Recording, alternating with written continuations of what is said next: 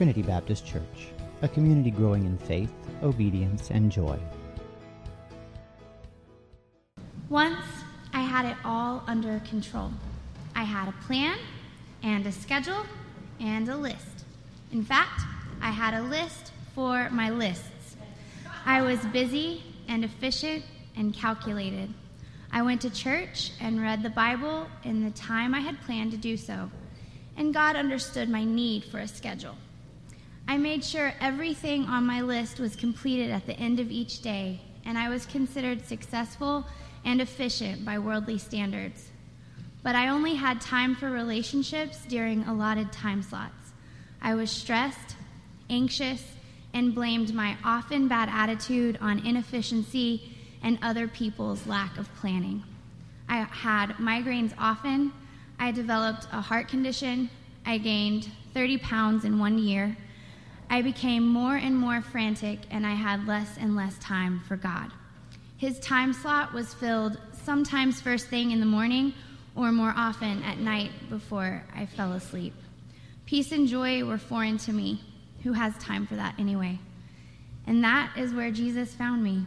He knocked me off of my self-made throne and destroyed my plan. He showed me a better plan, a plan of peace and hope and joy beyond my wildest dreams. He freed me from myself and from my lists, all of them.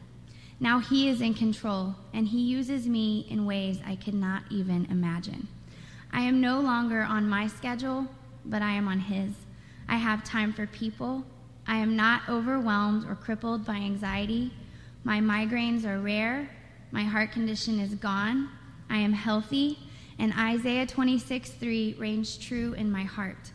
He keeps me in perfect peace because my mind is stayed on him, because I trust him. I am Alexis Hall, and I am all in.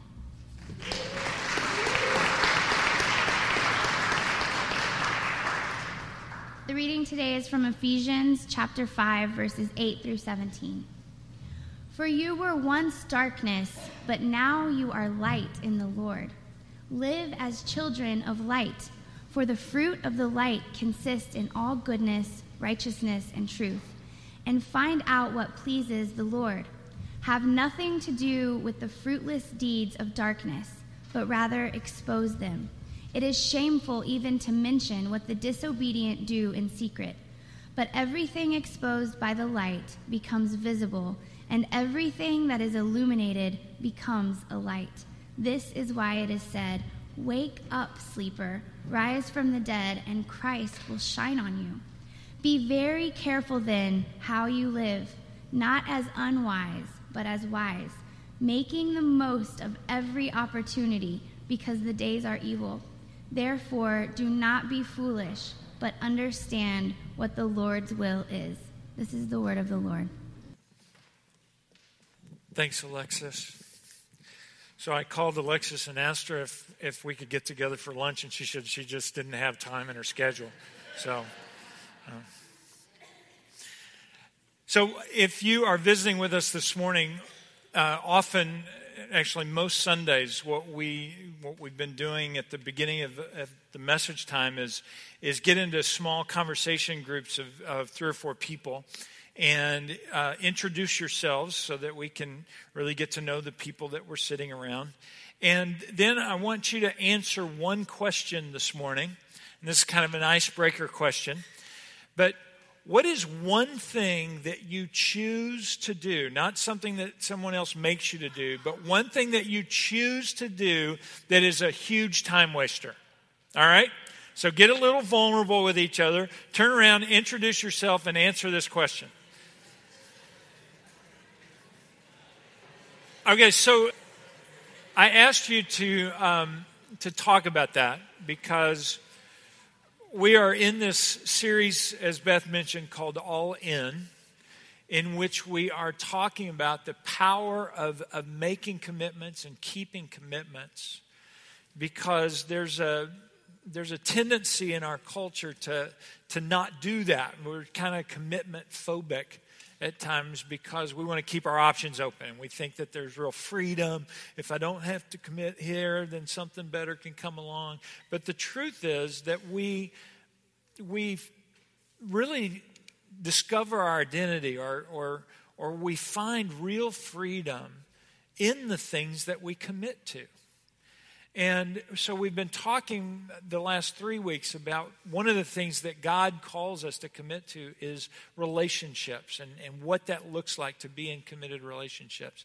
And last week, we we talked about the fact that, that committed relationships have to be, significant parts of them need to be done in person, right? That you don't build significant relationships through email or or text or Twitter or Snapface or whatever it is you do. Um, you, you've got to do it in person, not through technology. Well, I want to kind of stay with that technology theme a little bit this morning, because we're we're talking about, if we're going to be all in with God and all in with each other, then a significant component of that has to uh, has to do with our time, what we do with our time. There's a, a guy two thousand years ago named the Apostle Paul. Actually, his name wasn't Apostle Paul. His name was just Paul. But he was leading the early Christian movement, and he wrote the words that Alexis read for us just a few moments ago. And he was talking about what what an all-in life looked like. If you're a child of God, you're a child of the light, and you're going to um, expose what's dark, and you're going to live in these in these particular ways. And then he gets to these these uh, last couple of, of verses in the text that she read that I want us to focus on this morning. Paul wrote this: "Be careful then how you live, not as unwise people, but as wise, making the most of the time, because the days are evil. So do not be foolish, but understand what the will of the Lord is." Now, I think Paul would have been totally on board with our tech-savvy, ever-Googling, um, you know, we've gone mobile and we're never going back culture. He would have been totally on board with that. But notice what he says. He says, live as wise people, making the most of time. Paul is talking about efficiency. If you stop and, and think about it for a moment, efficiency is one of the chief things that, that drives our technological progress. Mark Zuckerberg um, said of his company, the thing we are trying to do at Facebook is just to help people connect and communicate more efficiently.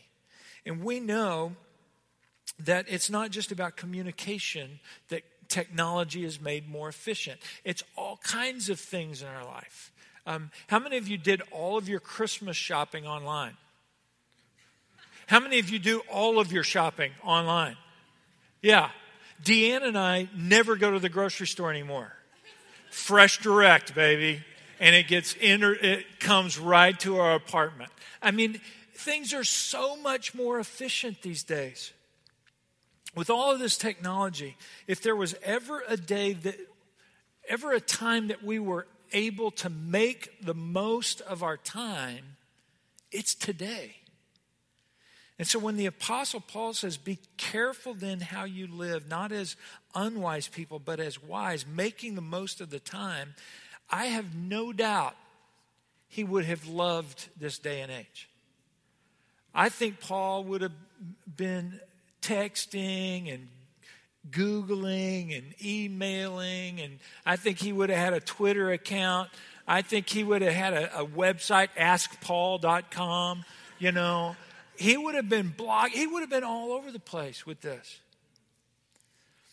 But I want you to notice these, these bookends that he puts on this command of make the most of your time. These are two very important verses. On the front end, he says, be careful then how you live, not as one, unwise people, but as wise. And then he ends with, so do not be foolish, but understand what the will of the Lord is. As we think about how we live as people seeking to follow God, if we want to go all in in the twenty-first century, those verses are so important. See, Paul was a great advocate of efficiency. But he also understood that our ability to be efficient came with a risk. It was true in their day. It was true with Paul. And it's, it's probably more true with us. And that is, we can be efficiently moving in the wrong direction. Said another way, it's possible to be engaging our technologies, but to be engaging them toward the wrong end, to be moving toward the wrong, um, in the wrong way. Anybody, can anybody tell me without Googling who Fritz Haber was? Any Fritz Haber people? No. Um, Fritz Haber was a Nobel Prize winner in chemistry back in the early nineteen hundreds. And he, uh, through his genius, discovered a way to synthesize ammonia out of the atmosphere and create this thing that we call fertilizer. Fritz Haber is the father of fertilizer. And fertilizer is responsible, according to some estimates, for feeding half of the world's population. Um, Bill, Kate, Bill Gates even said that two out of every five people on the planet owe their very lives to fertilizer. You see, Haber used his mind, he used his time, and and and to efficiently do this thing that that would feed the growing population of our planet. And in a sense, he was bringing kingdom value to the world because of what he did. But there's a dark side of Haber, because a few years later, Haber used his mind and his time to create Um, a gas that was used in World War One to kill a lot of soldiers. And that gas then was used as the foundation for a gas that would that would become Zyklon B, which would kill millions of Jews in Nazi concentration camps. Um, ironically, Haber was a Jew.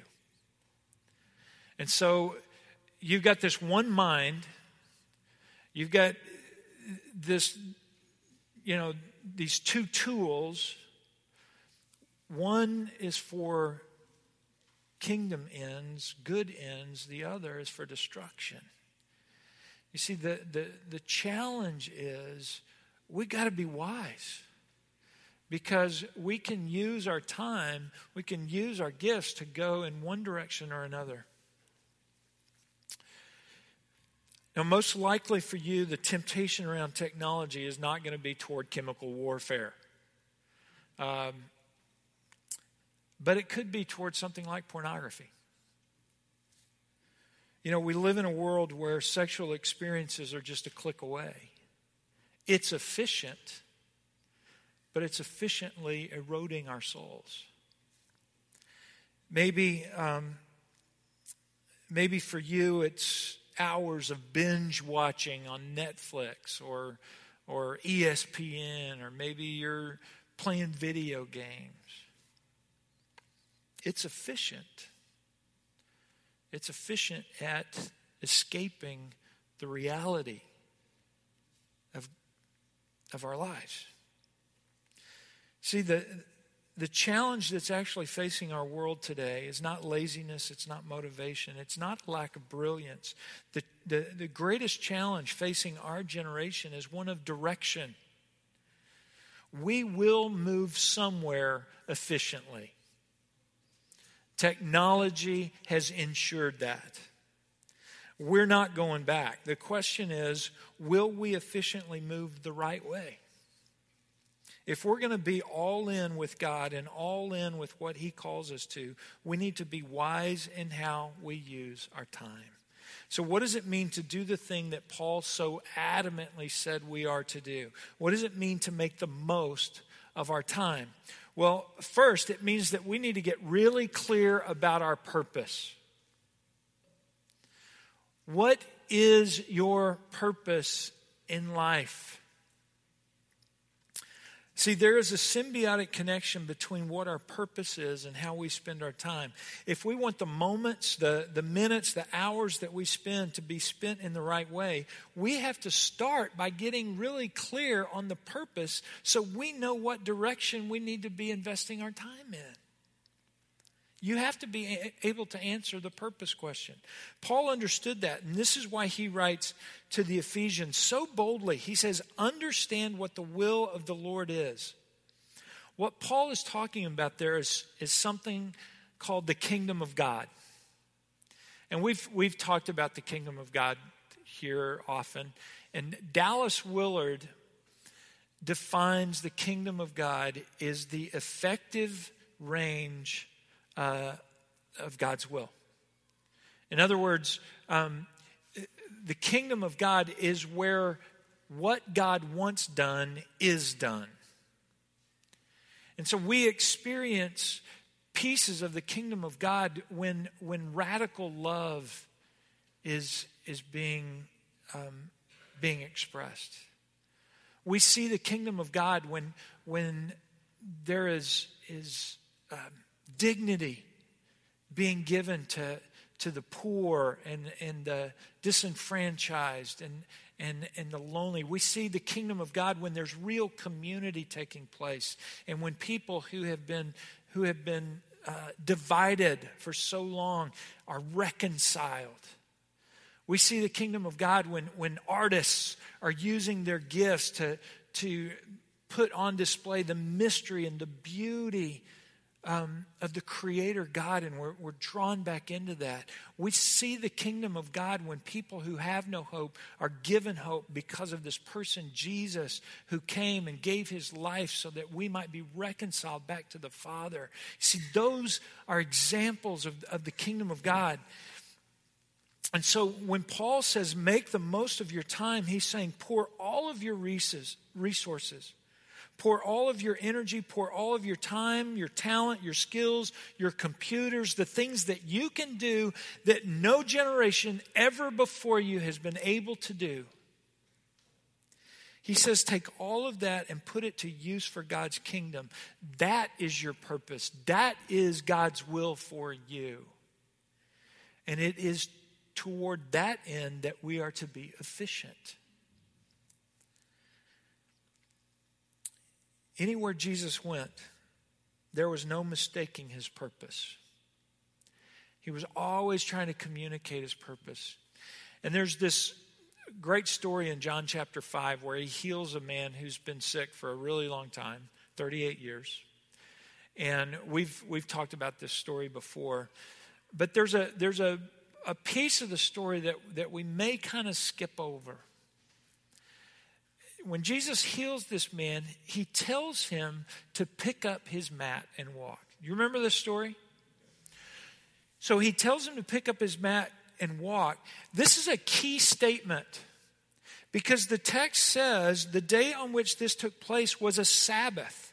And so the Jewish leaders said to the man who had been healed, it is the Sabbath. The law forbids you to carry your mat. Apparently, they didn't do yoga on the Sabbath. Just saying. So these religious leaders find Jesus, and John continues. He says, so because Jesus was doing these things on the Sabbath, the Jewish leaders began to persecute him. In his defense, Jesus said to them, my Father is always at work to this very day, and I too am working. Jesus wasn't opposed to the Sabbath. What Jesus was opposed to was anything that thwarted his purpose, anything that came against his mission. I think that's why Jesus tells this man to pick up his mat. Do you think Jesus forgot that it was the Sabbath? No. Jesus could have said to the guy, hey, you're healed, but, dude, let's not make a big deal of this. Let's not make a fuss. You know, leave your mat here. Take an Uber home. Um, you know, we don't we don't want to stir anything up by this. You can come back. Your mat will still be here tomorrow. Nobody wants that thing. But that's not what Jesus does.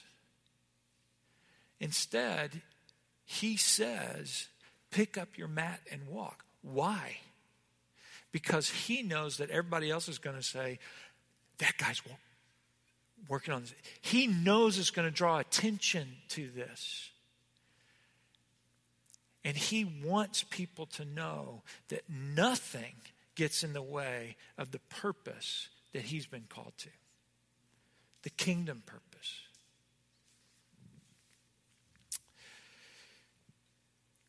Friends, I realize that following Jesus' example is easier said than done. And in the world that we live in, there are all kinds of purposes that can take priority.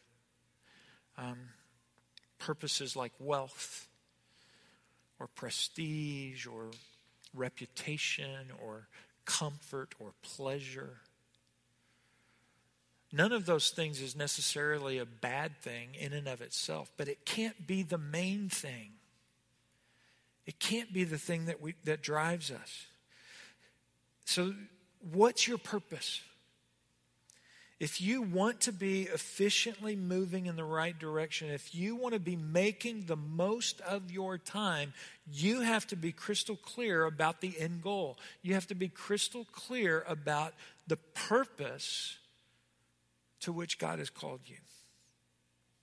The most important thing about being all in regarding our time is we have to know our purpose. We have to understand what God's will for our life is. Second, we have to pay attention to opportunity.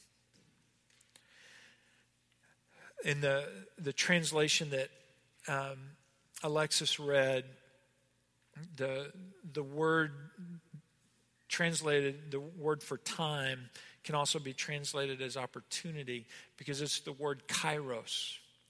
And it's a, it's a nuanced word. And, and what... What kairos means is it's not talking about, you know, what time is it? That's not kairos.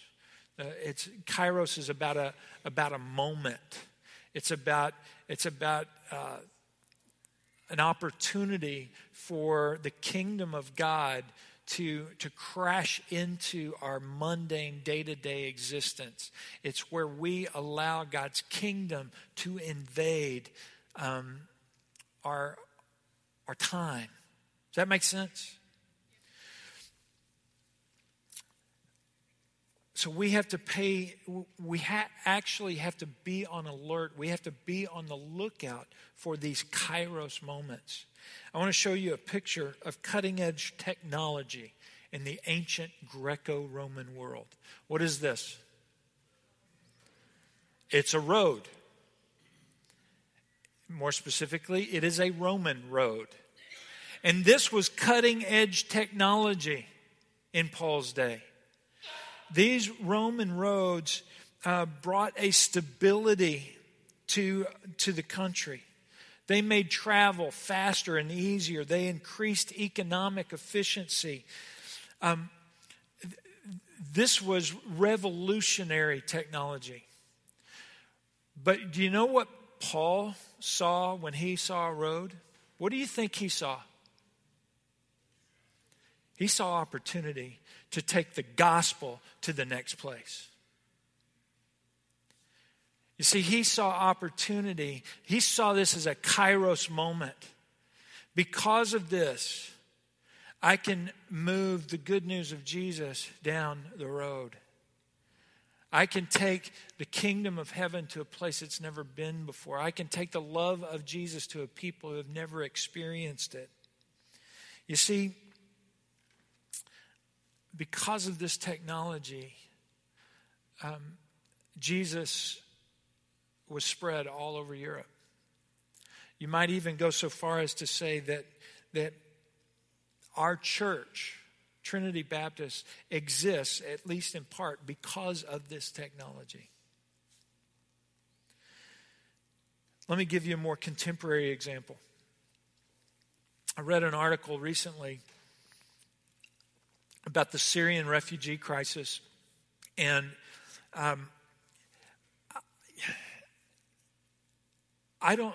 I don't know. I can't imagine what it would be like to be a refugee, to be displaced from my country, to be forced to leave my country, and to go into a place that I don't know. But millions of Syrians are having to to flee their their homeland, and they're going into places like Jordan and Egypt and Greece, and and um, and as a refugee, when they come into these countries, there are humanitarian agencies or organizations that are trying to help them. And they'll give them canned food, and they'll give them blankets, and they'll give them things that they think they need. But that's pretty dehumanizing in and of itself, right? And so there's some technology that, that's been developed where what they're doing now in Jordan is that they are, when some a refugee comes in, they... put them into a, they register in them in an electronic database. And, and Syrians, I don't know if you know this, are pretty technologically savvy. Most of them have smartphones.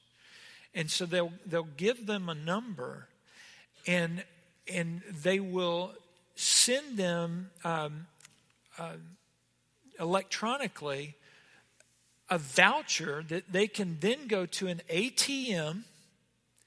They scan their eye at these A T Ms, which which identifies them with this database that they've registered in, and they can get cash.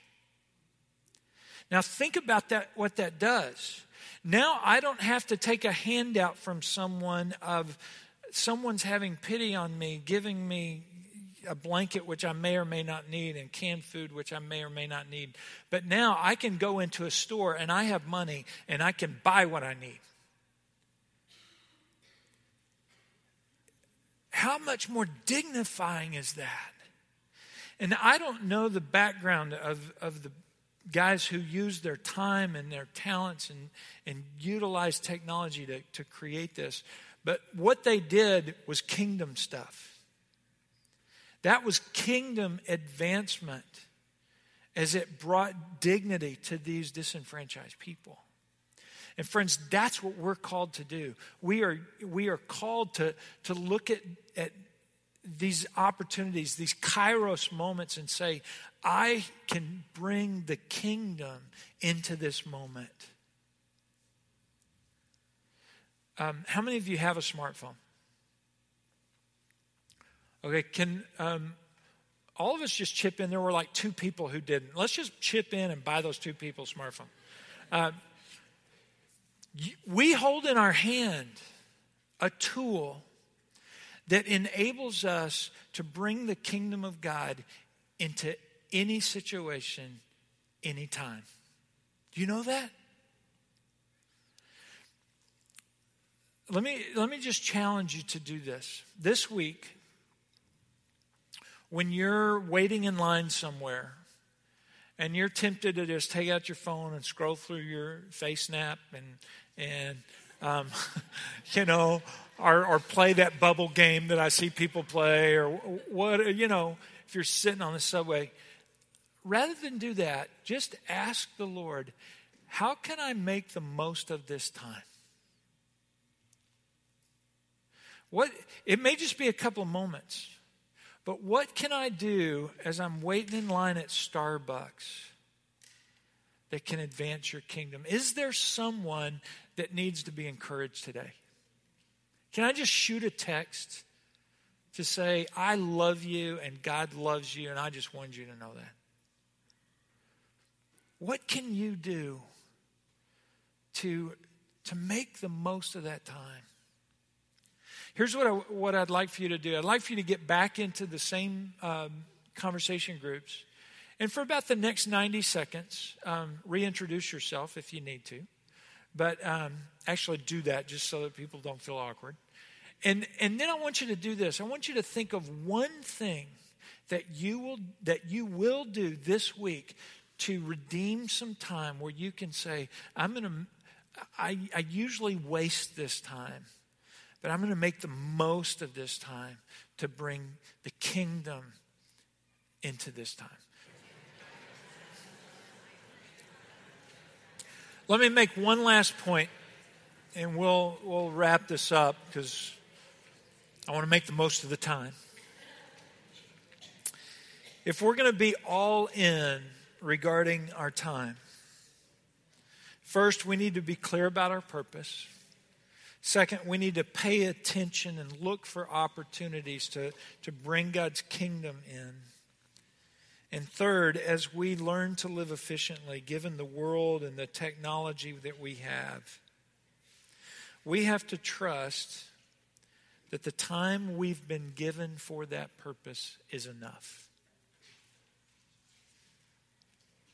Trust that the time that you have is enough.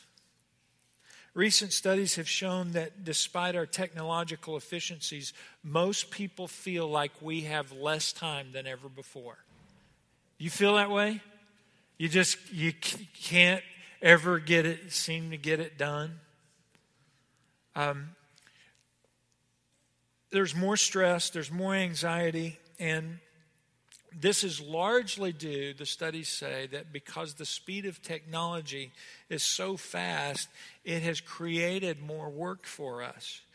Over fifty percent of emails are now read on a mobile device. Used to, we would say, oh, I've got an hour, I'm going to sit down at my computer and I'm going to catch up on email. Now we're just always catching up on email. We're just always connected. We're always working. We're always on.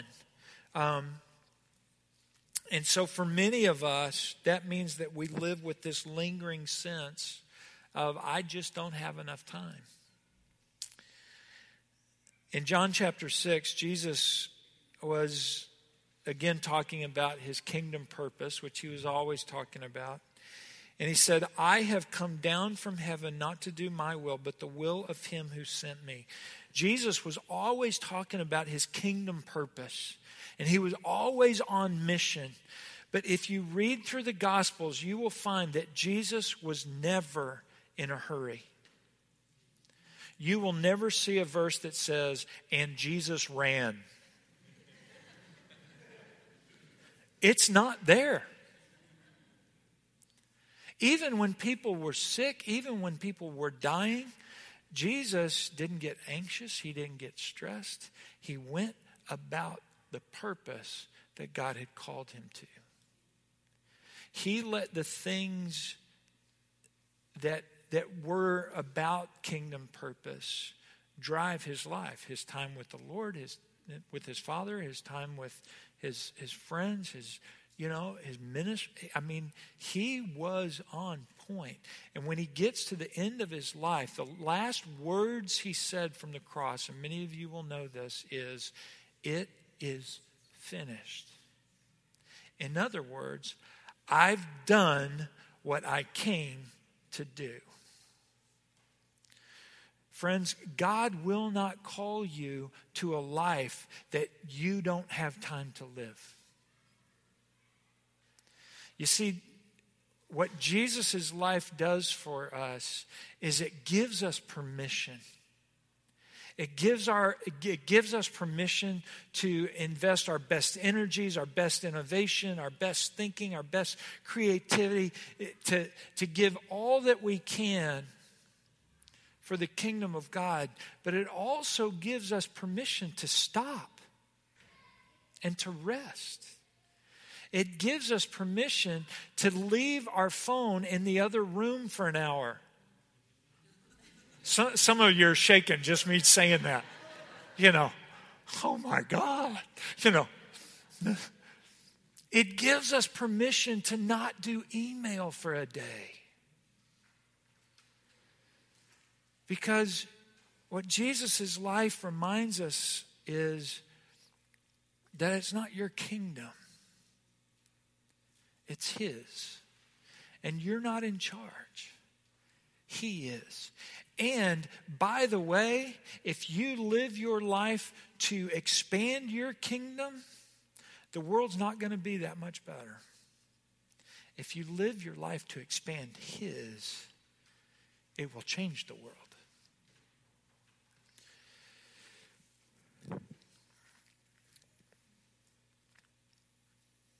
if you're in a place this morning where you're thinking, man, that's just not me. My, my life is so busy. It's so packed. I don't have enough time. I get that. I feel that. That's the culture that we live in in this city. And if that's you this morning, today maybe the invitation is for you to simply return to the question of purpose. What's true of Jesus is true for you too. That God has not called you to a life that you don't have time for. Maybe today your prayer is simply, God, remind me of my purpose. Remind me that it's your work. Help me to know the peace that comes when I surrender and say, I have enough time. Friends, going all in, going all in with God means we go all in regarding our time. Are we using our time wisely regarding the purpose to which God has called us? Are we making the most of every opportunity where we're where we're looking for opportunities to, to bring in the kingdom of God? And are we trusting that the time God has given us is enough? Are we resting in Him? Have you got the time? Yeah, you do. God has given us all the time we need. But it is our job to make sure that we're making the most of it. Let me pray for us.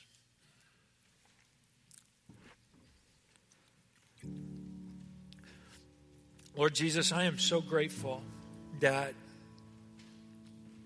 well, that you modeled for us what, what living a life of purpose looks like and how to live wisely, how to make the most of our time, how to understand that the will of God is to press the kingdom of God into every situation we have opportunity to do so. Lord, I pray that as people who follow you, we would go all in and we would we would look at our calendars. We would we would say, am I am I really spending the time according to my purpose? And even, Lord, if if as we go through our days, when we have those those moments that are, are potentially wasted moments, help us not to waste them.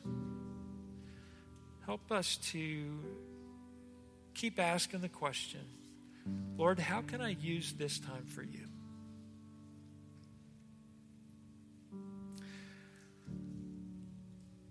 Lord, convict us, encourage us, enable us to make the most of every opportunity for your name's sake. Amen.